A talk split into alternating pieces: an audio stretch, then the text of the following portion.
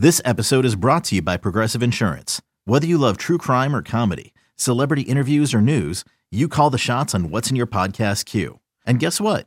Now you can call them on your auto insurance too with the Name Your Price tool from Progressive. It works just the way it sounds. You tell Progressive how much you want to pay for car insurance, and they'll show you coverage options that fit your budget. Get your quote today at progressive.com to join the over 28 million drivers who trust Progressive. Progressive Casualty Insurance Company and Affiliates. Price and coverage match limited by state law.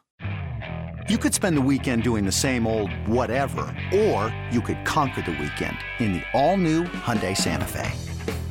Visit HyundaiUSA.com for more details. Hyundai, there's joy in every journey.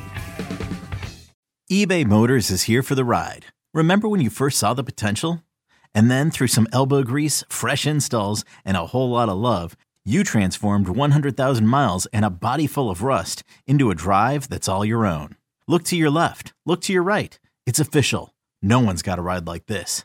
There's nothing else that sounds like, feels like, or looks like the set of wheels in your garage. With over 122 million parts, you can make sure your number one ride or die stays running smoothly. So there's no limit to how far you can take it. Brake kits, turbochargers, engines, exhaust kits, roof racks, LED headlights, bumpers, whatever your baby needs, eBay Motors has it. And with eBay Guaranteed Fit, it's guaranteed to fit your ride the first time, every time, or your money back. Plus, at these prices, well, you're burning rubber, not cash. Keep your ride or die alive at ebaymotors.com. Eligible items only. Exclusions apply. Um, Tre Brown. We've talked about him a lot on these news roundups and, and chats, and we've talked about you know how they'll re-implement him into uh, everything. Uh, but he's officially been activated. Uh, he's been added to the uh, active roster. So I'm going to ask you again, just to remind folks that you know maybe haven't listened to past episodes. Uh, how do you think the uh, Seahawks are going to uh, re-inject Tre Brown into everything they got going on? Well, what I saw at Sassenerstrasse, Sabenerstrasse, I should get the pronunciation correct of Bayern Munich's practice facility. But Hmm. what I saw in the two days of Seahawks practice, it's Sabenerstrasse, I believe, uh, was So wait, does Bayern Munich have two practice facilities? yes. Okay, so the, They're so literally they're literally called FC Hollywood. They because they buy all the stars, they have the most money, they are just the most successful team by far. They're just incredibly good. So the Seahawks trained at Sabenerstrasse, uh, kind of like Nick Saban, I thought, and then Mhm. The Buccaneers trained at the FC Bayern campus, which is where all the youth teams play. But FC Bayern's campus also has a stadium, which is where the women's team plays. So it's actually like a bigger, which is the campus, right? So it's like Mhm. everyone from I think eight years old until they turn like 19 plays there, along with the women's teams. So it's massive there, and like the Brady press conference had 500 people in it basically in this time in this bar, which was serving beer and like hot food. Okay, so so I was gonna ask you. I was like, yeah, that looks like a bar. Like, where were you? So it was actually a that- bar. That was a bar where I believe like youth teams celebrate their victories, but also probably the women's team. And I think it's Mhm. for like long term, like maybe Bayern Munich season ticket holders or something. Like German Gotcha. fan culture is pretty good. Uh, whereas the Seahawks one was in a cafe, which was perfectly nice, but we got like tea and cake, and there was like 10 people in in even like Geno Smith's press conference, which was great for Mhm. me because I got to ask, you know, multiple questions rather than yeah. like I didn't get to ask Brady a question, and to get Chris Godwin a question, I had to like climb over chairs and like a mosh pit of people. Probably elbowed someone, so sorry if I did. And uh, yeah, that was crowded and busy, and the security was great. Like the Seahawks, that I didn't even see a security guard. The the Buccaneers thing, there was like fifty armed police. Mm, So or Polizei. But anyway, Ty, mhm. we we've become Let's let's distracted let's again. let's U turn back yeah, to U-turn successful. Yep. So, but anyway, when when we were at the Bayern Munich facility, Brown was getting a lot of work along with Joey Blount, who was making his way back from his uh, injury. I think it was a hamstring, groin. Anyway, calf, mm. some sort of soft tissue thing. But uh, Brown was getting a lot of work as a gunner and then a corner on punt coverage and punt return. And so that implies, I think, you know, that's that's where he'll work in. He's he's got speed. They lost Gillespie, who was contributing on special teams. They kind of need, they're not the same type of player, but they need the special team to step up. Obviously, Mike Jackson, until he like loses that left cornerback job, and he had another solid week against the Buccaneers. He didn't get beat deep. Like he was tight to routes underneath. There was one play where he had a bit too much cushion, but I think that was from from more like them trying to disguise a bit. But you know, he he made uh, short tackles. There's a harsh defensive pass interference play where if he doesn't break on the ball and he arrives slightly early, but if he doesn't make that break, then the ball's caught anyway. So it's kind of that tough world of being a defensive back. But he he's doing well. So Brown working on the special teams.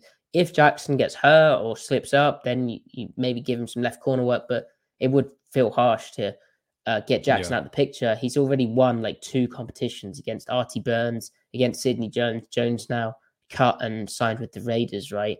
So surely, surely, surely, you know, Brown Brown's just like a really good special teamer. Although, you know, will they test Jackson a third time?